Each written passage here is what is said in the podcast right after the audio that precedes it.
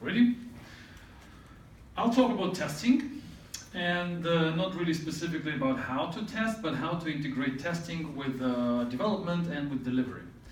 So the main question we're going to raise, I changed the title to make it really shorter because the first one, the original one, was quite long.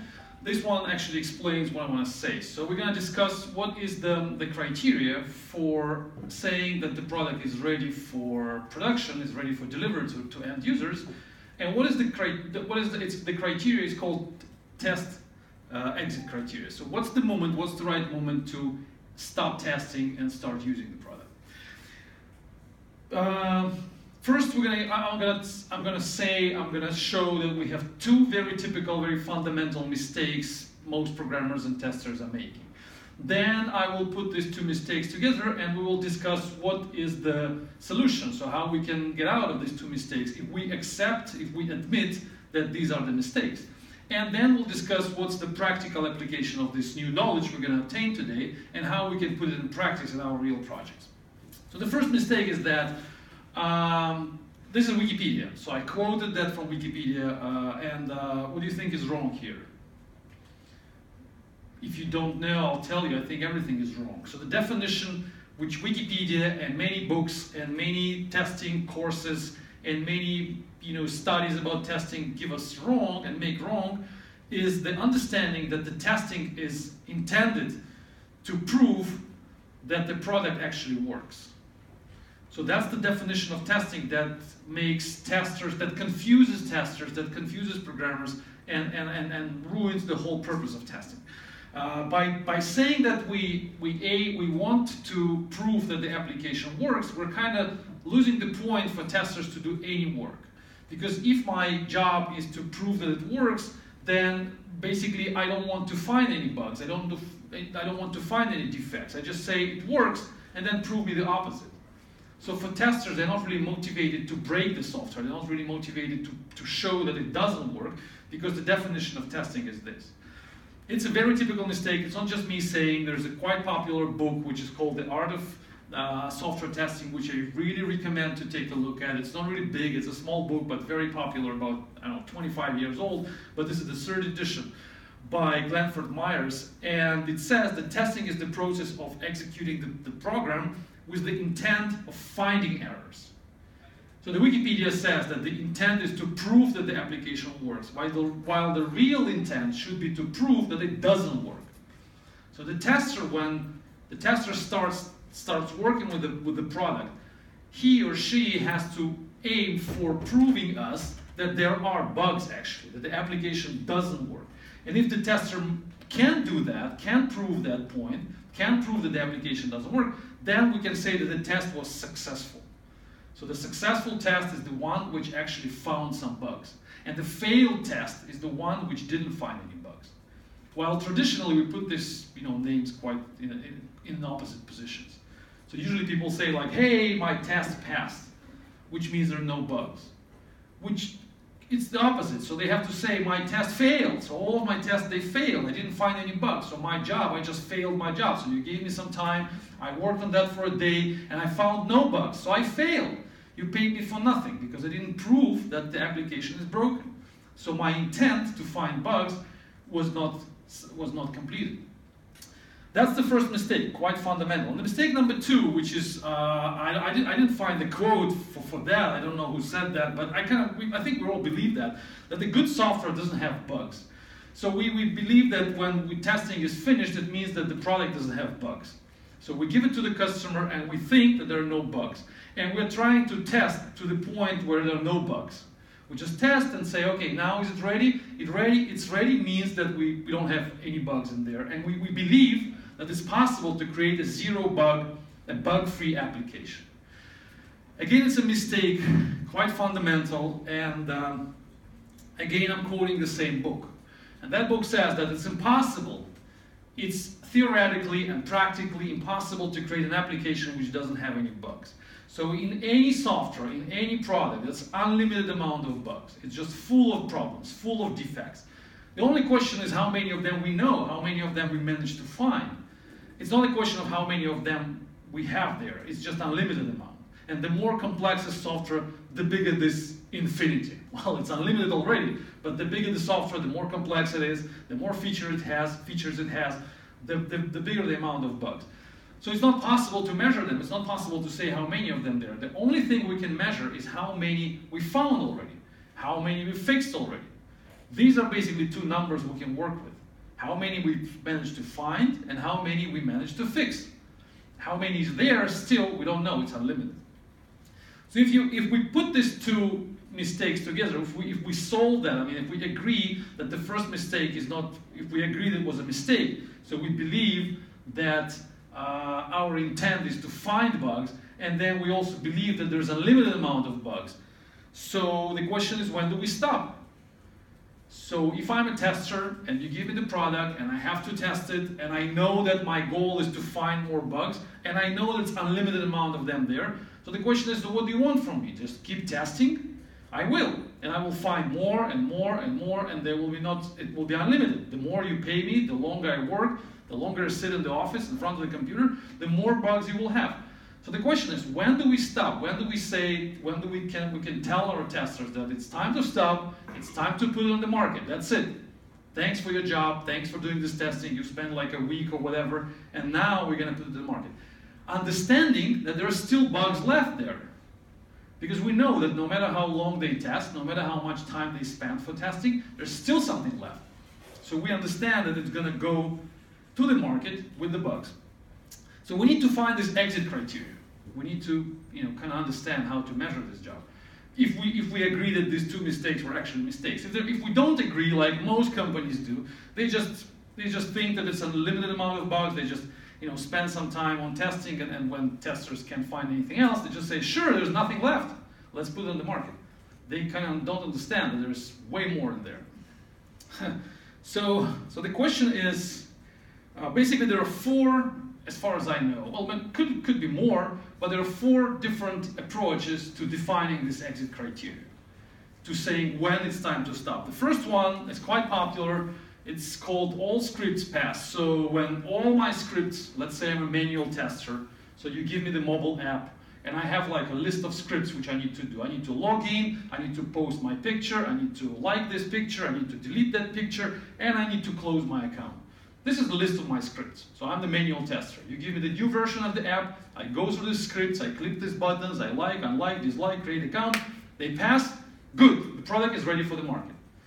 So that's the traditional understanding. But in that case, we already understand that we're not going to test anything. We just prove that the, the product works but we need to do the opposite. We need to prove that that current version has more bugs. I mean, it has some bugs, so we need to find them in order to achieve some testing goals.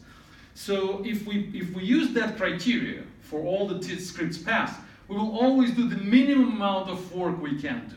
So all the testers will do just the minimum, the bare minimum of testing they can do. It's obvious, right? Because they're not interested to find any bugs. All they're interested to do is to finish this, this script. So they're just they just they're just doing manual operations. They're not in, they don't they don't want to break the app. They don't want to find how it breaks in the hands of users. So they're not going to find new bugs. Then who will find that bugs? Users. So we're going to ship it to the market. The users will download the app and they will find bugs. So this, the first approach to this criteria, which is really popular. I've seen it in three companies. So I've worked like in three, in three different companies. I've seen manual testing, and all of them were doing the same. They had like long lists, like scripts on paper. Testers were sitting in front of these papers, and they were doing exactly the same and the same on every release. And they call it regression testing. Some people call it re regression testing. So they kind of, you know, they go through the same features again and again, doing testing for the same features it's just the bare minimum, it's not a real testing, and it's not going to help us to, to achieve our goals. So this is a really primitive approach. A more complex one uh, is called when time is over. This is a little bit better because uh, in this case we are giving our testers some time and saying that you have one week, for example, for this new release, and we don't care, I mean, what you do, but you need to keep testing for a week. I mean, you have to test, you have to test for a week, and whatever comes out of this testing, we call these bugs. So you find bugs for a week. If you, if you finish your scripts in a day, we don't care. You still have four days left. So you need to keep testing. You need to keep finding bugs. It's better than before because in this case, testers are actually motivated to deliver some bugs to us, to break the application. Initially, they will do all the script. They will see that you know we didn't find any bugs, and they will understand that the, the, the mission is incomplete. So they need to do something else, and they still have time. So they will they will keep testing, and they will find more. So that's a better one. It's a better um, better uh, definition of this exit criteria by time. So we give some certain time for testing. Um, but still, how do we know that these testers will actually find anything? There's no goal for them for finding bugs. The only goal is to wait until Friday. So all they do, they just be there in front of the product till Friday. Fly Friday is here, my job is done. So we're basically giving them the goal to, you know, to approach, the, to reach the Friday. This is not really this is not really what we want from them. We want to, them to give us bugs, to, to show us where the product fails before we give it to the customer. And then the customer calls us back and say, hey, it doesn't work. I installed it on some Galaxy whatever version, it doesn't work anymore. It worked before, it doesn't work, your testers didn't have that Galaxy, so boom, it's a bug. But our testers, they were not motivated to test it on Galaxy or not Galaxy. They just waited for Friday. So they're not going to find that bugs, they just don't have the motivation to do that. And that's a problem with this time is, time is over approach. And again, I've seen it many times as well, especially with outsourcing. So they, if you find a testing company somewhere abroad and you ask this company, can you test this product for me? You will see what kind of bill they will send you. The bill will say this amount of hours for testing. And you're going to ask, like, I don't need your hours. I need, I mean, I need to know that it doesn't fail on, I mean, that it fails on Galaxy 6 or whatever but they will charge you for hours. And, and it's kind of it's it's a conflict between interests. So if they really this outsourcing company, if they really understands the idea of understand the idea of testing, they will not charge you per hour. They will not charge you for, for the time they spend for testing. They will charge you somewhere else. But 99.9% of companies will charge you for the time they spend for testing, which is wrong. Uh, another approach is close to time is over, money is over.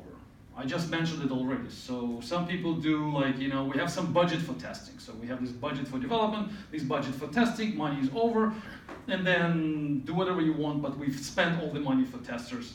We found that amount of bugs. We proved that it breaks on Galaxy 6 and it breaks on that, that another platform, and that's it. Pay us more, we're gonna find more. This is better. This is better, of course, because um, better than time because, uh, well, they kind of, uh, well, I don't think it's really better. It's close. It's almost the same. But money is over is for outsourcing mostly. So when you're going to work with outsourcing company, they're going to talk about money, they're not time. So time is for in-house testing when you you know have time of people sitting in the office. Money is for the outsourcing when you outsource testing, and they're going to charge you for that.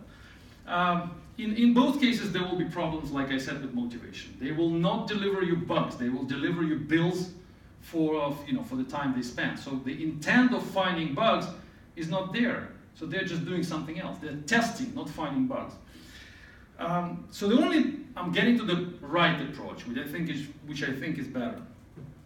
Uh, and it's not just me thinking. Again, I'm going to quote. Again, I'm going to quote a few books. I would say this is bug targets. So we need to define some targets for testers and say that we are looking where we need you as a tester to find some amount of bugs, for example, or to find that amount of critical bugs, or to find that amount of some, some targets which are connected to their main goal, finding bugs. So we need to ask them to prove us in some way. Some, you know, we need to measure it somehow. So we need the testers to prove us that the product fails. Like prove us five times or prove us from five different angles, or prove us on three platforms, that it fails on three platforms. Find a way how it fails and prove that it fails, if you can. If you can't, that's a different discussion. But this, this has to be the goal, this has to be the target for testers. I'm sure it sounds un, you know, counterintuitive for most of you, so you're not used to that, but just try to think about it. It's not just me saying, we actually tried that. And it's not just me. So look at this book, which says and I quote the same book about testing. It says, uh, uh, the author says that since the goal of testing is to find errors, why not make the completion criteria the detection of some predefined number of errors? He's asking. But I think it's possible. We did it. So instead of giving them time, them, testers, instead of giving them money, instead of just asking them test, just ask them to deliver a certain amount of bugs back to you. Just ask them, we need on that period of testing for this release, for this version, we need 15 critical bugs to be found. Do whatever you want. Spend whatever you want. Spend as much time as you want, for example, as much money as you want. But we need 15 trouble, 15 bugs and defects to be found, for, for example, for that amount of, for that platforms. And then the testers will come back to you with a budget. And then the testers, they kind of gonna estimate somehow, they will come back and say, hey, that will take a month, or it will take three days, or it will take, I don't know, a million dollars. So they will give you an estimate of how much it will take for them to find bugs, to break your product, to, to prove that it doesn't work. And that's just a, an idea of, of, of what should be the goal. And we're using it in our project. So we, we put the, we set the goal in the numbers of bug, of bugs in all projects. And we'll discuss it a bit later. I'll show you how we motivate testers to do that. Another book, which is also quite interesting, I really recommend it to read by David West. Uh, it's about object-oriented thinking, object-oriented programming, but there is some there's some chapter about testing as well, about not testing, but the, the, the philosophy of, of delivering software. And the author says that uh, software has to be released to production, not when it's known to be correct, which is impossible to know that the software is correct, but when the rate of discovering errors slows down. So it's a, a, little bit it's a little bit more democratic approach than the previous one. So we're not just asking for specific amount of bugs. We're just asking testers, not asking, but we're looking at how many bugs testers are finding. And then we see the rate of these bugs. When the, when the development starts, we create more code and the amount of bugs will go up, definitely. The more code you create, the more bugs are there. And then the code will kind of stabilize. So you will have less, you will commit less code, less changes, and the amount of bugs will go down, for sure. And then and it will not it will not hit zero ever. It shouldn't. Because your testers are always breaking your product. They're always proving you that it doesn't work. It doesn't work.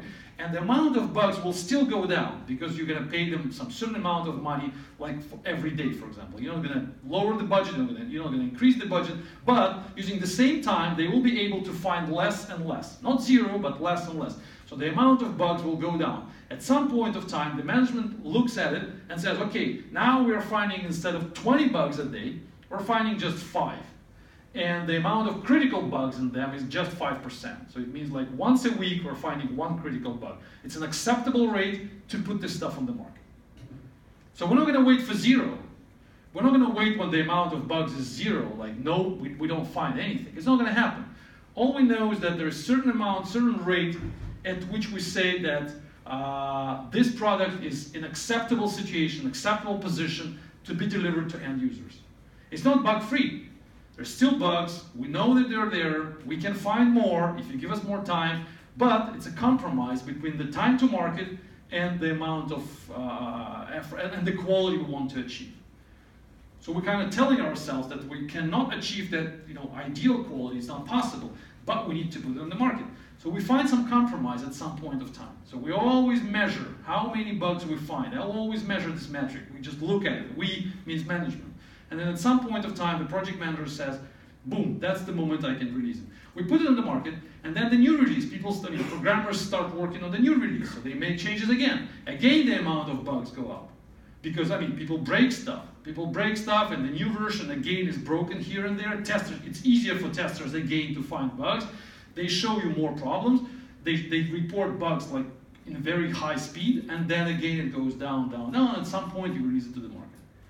That's what the book suggests, and I, I like that. Uh, so if we put this whole things together, all of these ideas together, and we put it in like in real life, then you will probably have three questions, which I'm going to highlight now, and then I'm finishing. Question number one. Uh, in this philosophy, you will look, if you look at this on everything I just said and you kind of train your testers to think like that and programmers, then eventually you will realize that for you, for you as a manager, for you as a developer, as a tester, the bug is a good thing. Because they want you to find bugs, they are happy when you find bugs, they are asking you to deliver that bugs, and they pay attention to bugs uh, as, a, as, a, as a valuable metric of, of the business. And this is true you should think about bugs, being a developer or a tester, as a really good thing for you as a, as, as, a, as a member of the project.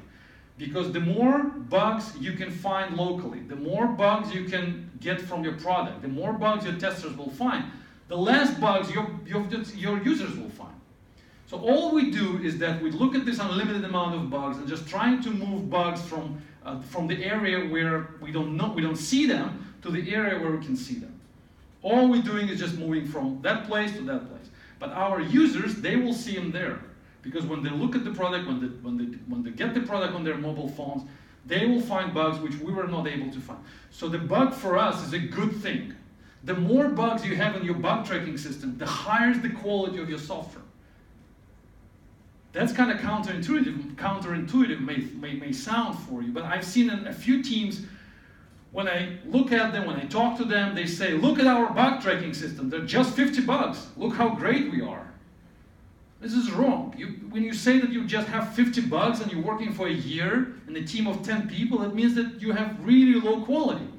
Because if you found just 50 bugs and reported them and fixed them, then I can imagine how many more bugs are still there. And it's, and it's I mean, it's completely wrong to think that they, they, some of them say, no, we don't make bugs. I mean, we write the clean code, we just don't make it. It's wrong, it's impossible. There's still a limited amount of them and you just don't have testing. You just don't know how to find them. You just didn't pay your testers enough. You didn't write, you didn't find the right testers. You didn't organize your testing process. So something is wrong, and that's why you found just 50 bugs. It's not that you're great. It's not the team is great. No, the team is, I mean, the team is underperforming. The team is just writing code. But the team was not able to organize the second track of, of activity. The, the code writing is one track. The bug finding is a separate track. And they have to go in parallel. Code writing writes code. Bug finding finds bugs. I mean, testing, bug finding, whatever. So the first question is bug is a good thing? Yes, bug is a good thing for all of us. It's good to find bugs. We need them. We need to think about them as a, as a material for us, as something to work with.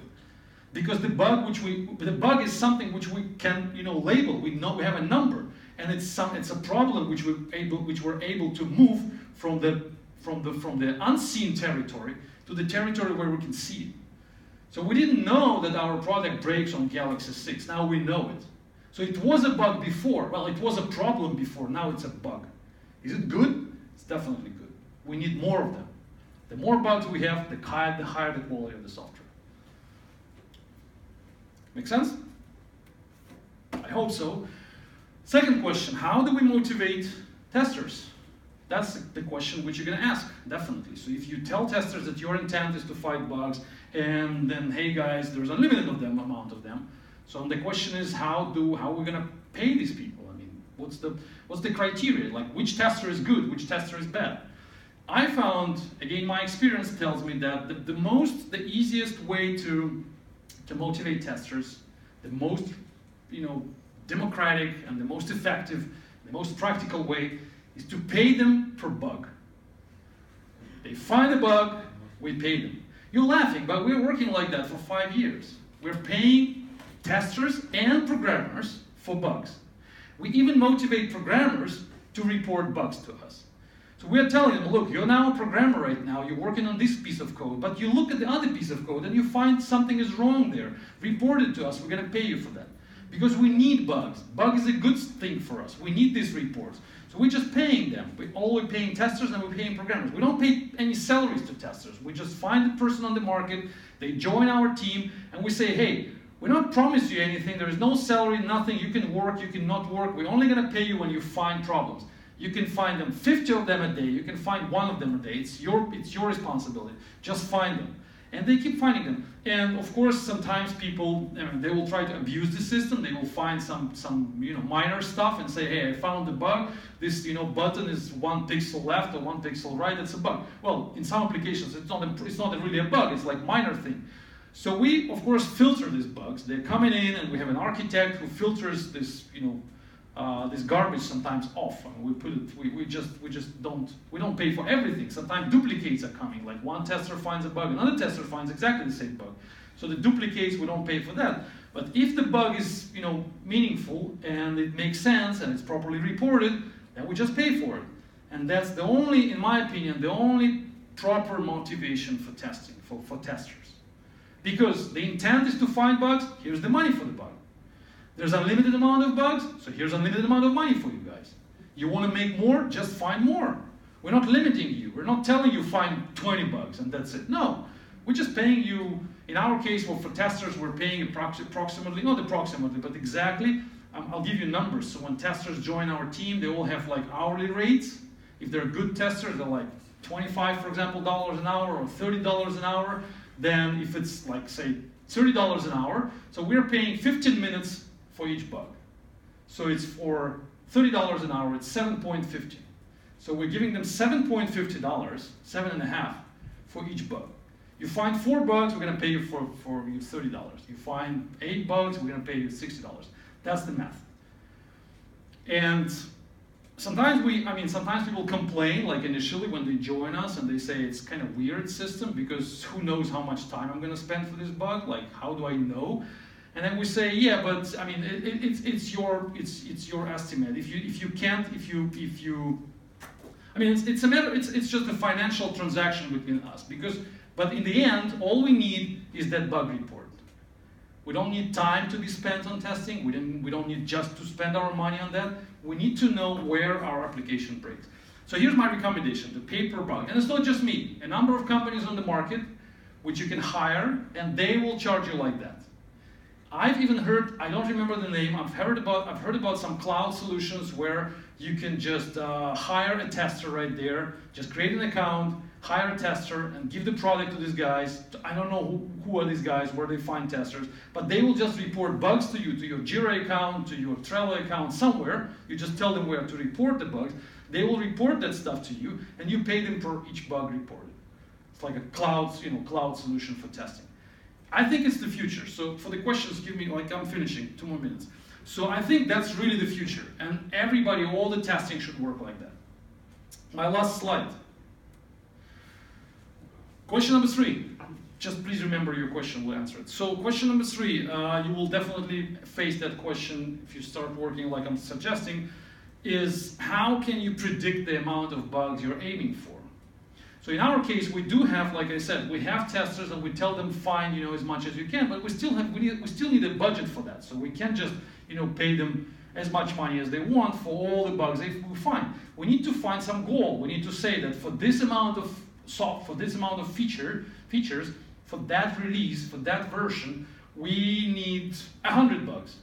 We, we think that after we find 100 bugs, then probably it's going to be the achievable quality, the, the quality we want to achieve, acceptable quality for the, for the, for the customer. Or 500 bucks. So how do you know this number? How to predict? How to predict that number and how to, uh, to rely on that numbers?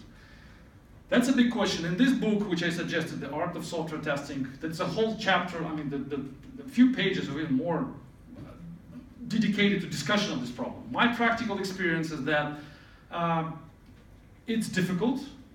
It's sometimes not impossible, but it's really difficult if you don't have enough experience of working with similar products with a similar programmer, similar group of programmers. So what I pay, what I what I uh, take into account is the lines of code we created, the amount of features we introduced, the amount of people worked on this product, so we, the amount of money we spent on creating the product, and then we put all these numbers together and then we get out some number which says the amount of bugs is 300 is an acceptable number. So as soon as we hit, hit as soon as we have 300, then we are more or less close to saying that the amount of bugs we can see is, you know, is acceptable enough to say that the, the, the, the amount of critical bugs left over there is not that big. How are you going to do it in your, pra- in, your pra- in your project, in your projects, in your practical implementation of all that? I don't know. It's a question. I tried to make a formula a few years ago and I failed. So there are too many, you know, too many variables, too many pieces you need to put together. So it's more like guessing. It's more like you know, it's expert judgment, but it's still possible. So gives, get, it's better to have that number instead of not having any numbers and just saying, you know, we keep testing, we pay for bugs, and we just don't know when we're gonna stop. It's better to get some, to set some goal for yourself, to set some milestone, and say that we're gonna test until we have 100 until we have 200 or 300. The next project, you will, you will revise that number and you will do differently. But initially, it's going to be expert, expert judgment. This is my last slide and I'm finished. So I recommend these two books. Just take a look at them. I really enjoy them reading. Uh, the first one about testing. It's really not a big book, and it's really old, and it's the book which will change your mindset. If you really care about testing, it will flip your mindset upside down.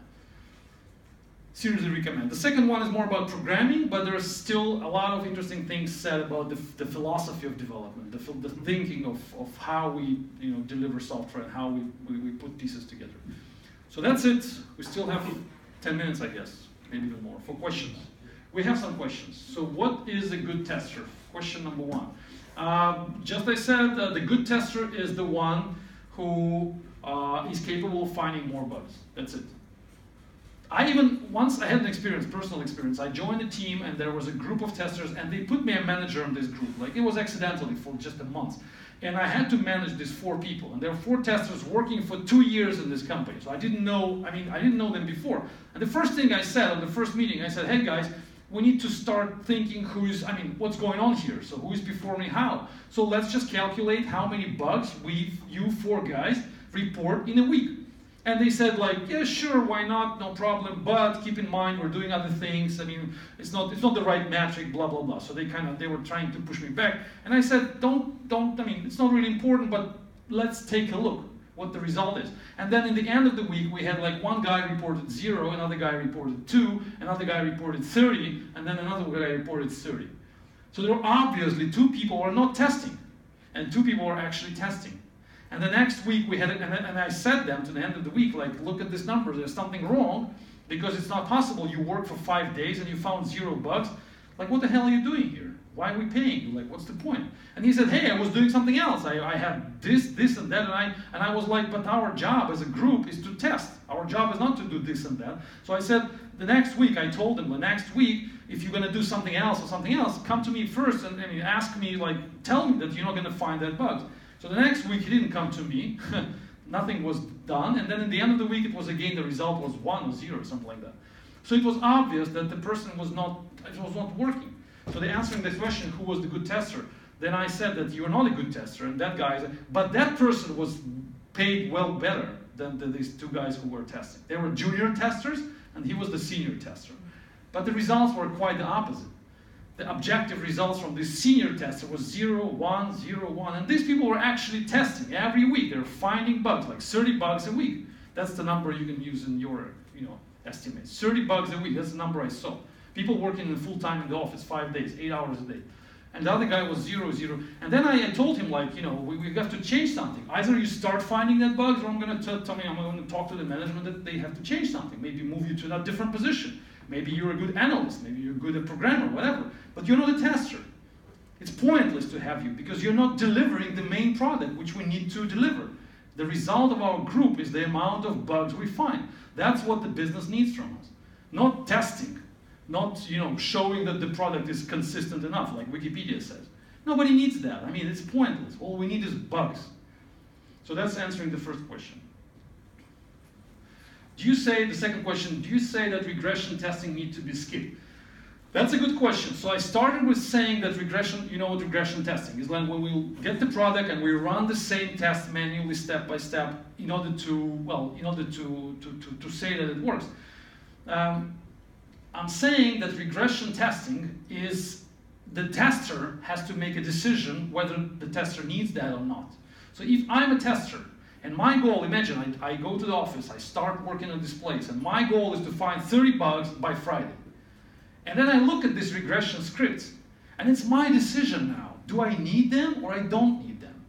If I feel, I, I look at the product, I download an app, and I, if I feel that they made many, they made many changes, and the best way for me to fish for bugs using that regression testing, then I'll do it.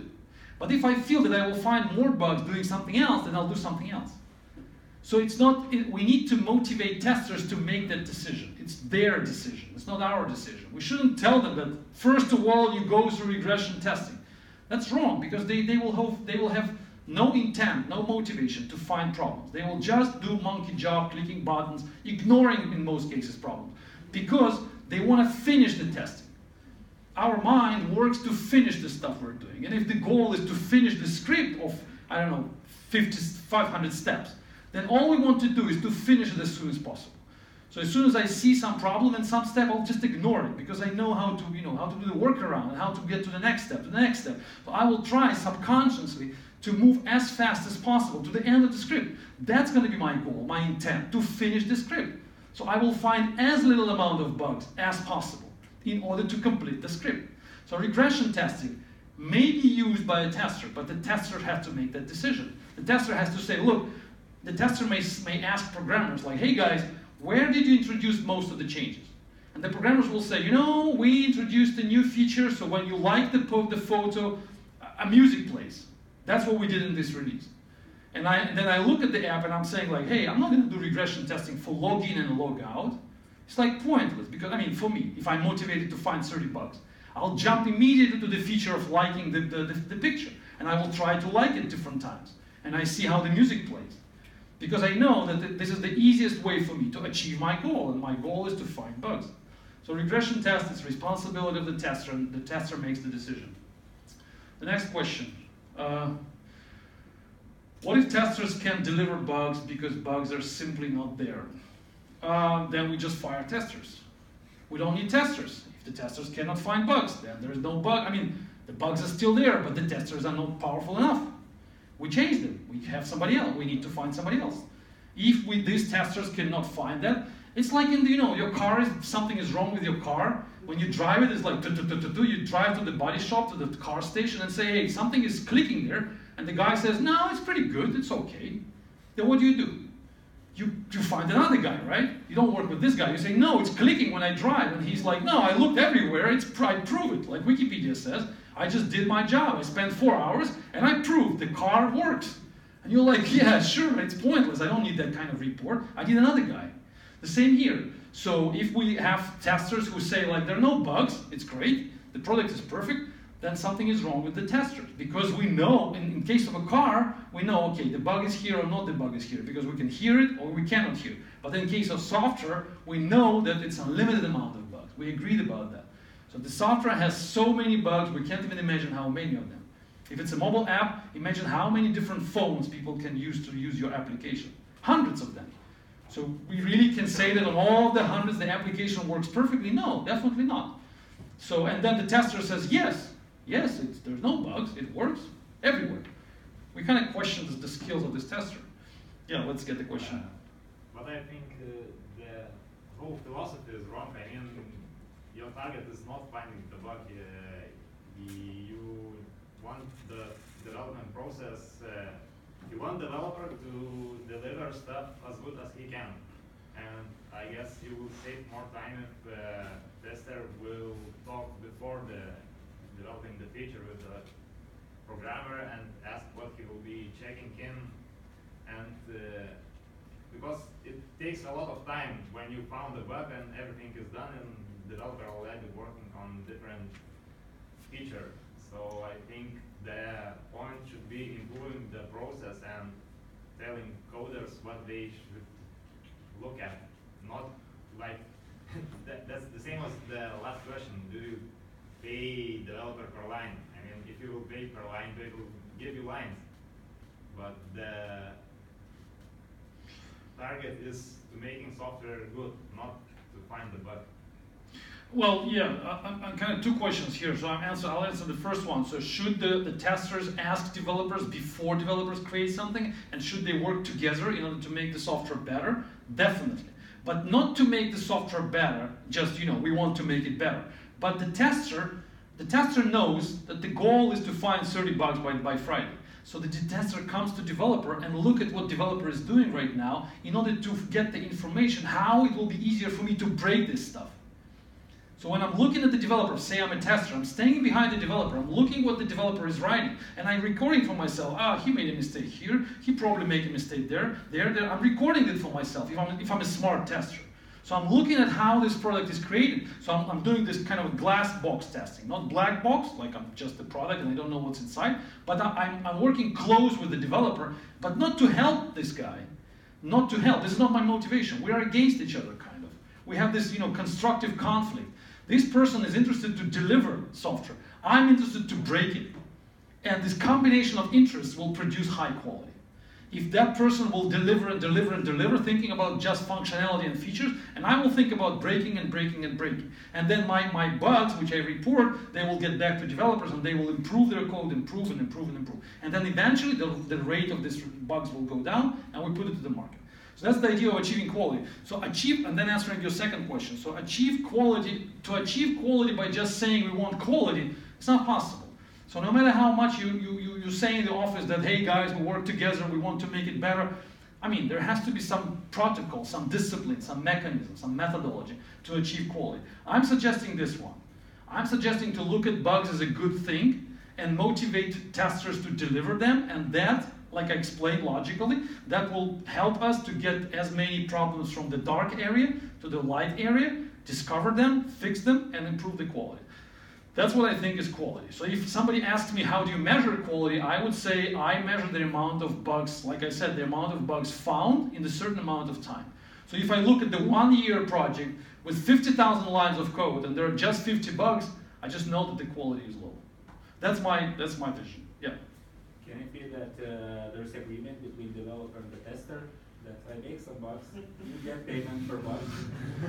It may it may happen. Yeah, may, I've I haven't seen that, but I can imagine it may happen. Like developers will introduce bugs. It's logical. Yeah, it may happen. They will they will make the software so easily easily breakable, and then testers will just break it and report bugs. Well, it could happen, but uh, you know, it's I haven't seen it in practice. I haven't seen it because programmers they will immediately push back, and if this if the testers will approach them with this idea, this kind of corruption in the, in the, in the organization, they will try to. I mean, most programmers they will try, to push back and say like, hey, don't play this game with me. I know what you're doing. So we're not like, uh, I mean, we're we're engineers. It's not it's not gonna. I haven't seen it. That's my answer. But maybe well, it will and happen. I guess they will be eventually if your programmers start to introduce bugs on purpose. I guess it's not good for their salary after all. Well, in Uh, the end, we can. Yes, in the end, we, it's not really a good idea to attach. I mean, to to to to measure the, the the quality of programmer by the amount of bugs introduced by this person. It's like many books say many things about that. It's not really good because it demotivates programmers and they become uh, fear driven. So they they are afraid to change stuff because they know that they're going to be punished by the bugs they introduce. So it shouldn't be like that. So you should allow your programmers to introduce as many bugs as they can. It's not their job to fix bugs, I mean, to, to catch that bugs. They're not testers. Their job is to make sure the feature works.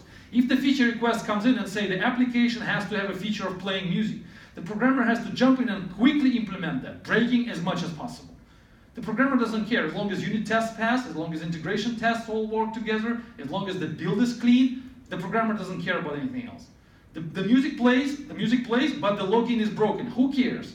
If the login is not covered by unit tests, it's not my problem. I just commit this whole thing together, package it, put it to, to the master branch, and then the bug comes back to me in five hours, in two hours, saying like, hey, login is broken. No problem, I'll fix login, but but I shouldn't be afraid to break login when I introduce some feature.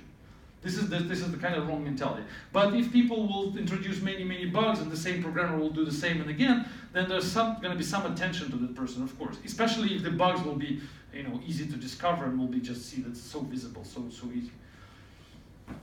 One more question. We have time? Yeah. Yeah. Okay. Uh, are you paying for delivering code as well?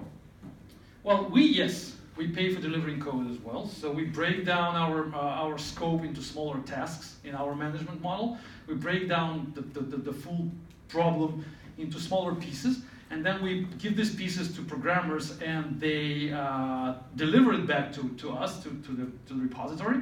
And when they deliver, we pay. So that's our model. So and I think it's it's the, the best model actually. It's better than paying for time and for just you know just for months and then do whatever you want and then in the end of the month hope that something will be delivered. So it's better to the management should be able to break down bigger problem into smaller pieces and somehow do this uh, work transaction. So answering that question, yes, we do. Um, another one. Do the people have stable salary? Oh no, definitely not. Definitely not. Well, they work in, in multiple projects and they get some some money here, some money there. So we have multiple projects and we allow them to be here and there. So they kind of control their own salary. But we break it down into really small pieces. So in most cases, people are able to deliver it fast. So it's not like you get the piece for five days of work and then you don't complete it, we don't pay. It's not happening. We break into like one hour work. So it's like multiple, multiple micro tests, which you get like five tasks a day. And yes, one of them will not be completed, but four you will still complete. So in- if people really work and they spend three, four hours a day for us, they will get paid for three, four hours. Uh, what about unit testing and testing automation? Do you motivate people to do such things? Oh, definitely. It's not just it's not just a thing. It's the unit testing and, and testing automation. It's just it's just the practice of programming. So I don't know now people. I don't know it's possible now to talk about any programming without unit testing. It's like uh, I have an article on my blog about that. I compare that with let's say it's like asking a question: Do you motivate people to create classes in their code? they need classes. I mean, in object-oriented programming, they need classes. They, they need to break down the big problem into classes and then connect these classes together. So do we pay them for creating classes? Or do we pay them for, I don't know, for creating files? They need files to write code. They just will do it. The same for unit testing. So professional programmer cannot work without the unit test. I cannot imagine myself writing any you know, software with like more than five files without unit tests. So how I'm gonna suppose how I will test, how I will not test, but it's really difficult to even write the software, not even not test. So it, the unit test is like an instrument. It's, a, it's like part of the software. Unit testing is not is not anymore uh, some feature which some programmers should use, and some of them say we don't use unit tests. It's like saying we don't use classes and we don't use files. You know, we just do something else. What do you do? Like how do you how do you manage to create something without files? So the same for unit test. The unit test is something which you need to have in order to create the, the Java class or you know any class, .NET or whatever, C sharp. So it's, it's like a mandatory element of writing code. It's not an extra feature which you need to motivate people to use. I think so. What about automated tests or testers write them? Uh, no, I don't think that automated tests, well, uh, we're talking about different things. Yeah, the automated tests, like Selenium tests, for example, or uh, what else do we have? Not Selenium, but uh, Phantom JS tests, like Casper JS, like tests which are on a higher level, uh, which automate, you know, like kind of integrate everything together, and then uh, you can, uh, can automate your routine operations. For example, log in, log out, like the, the picture, upload the picture. So you can move your regression testing to the level of automated testing, and the good testers they will definitely do that. And it's not going to be because we want that. It's not going to be because we will tell them to do that, like the management, but because they will understand that if they automate tests, they will easily find bugs. I had this example as well. I had this, this situation. So I had this a number of, at the same time when I was managing for about a month, these testers. So one of them was quite smart, and he just realized because I started to tell them that your goal, guys, is to find 30 bugs a week, not less.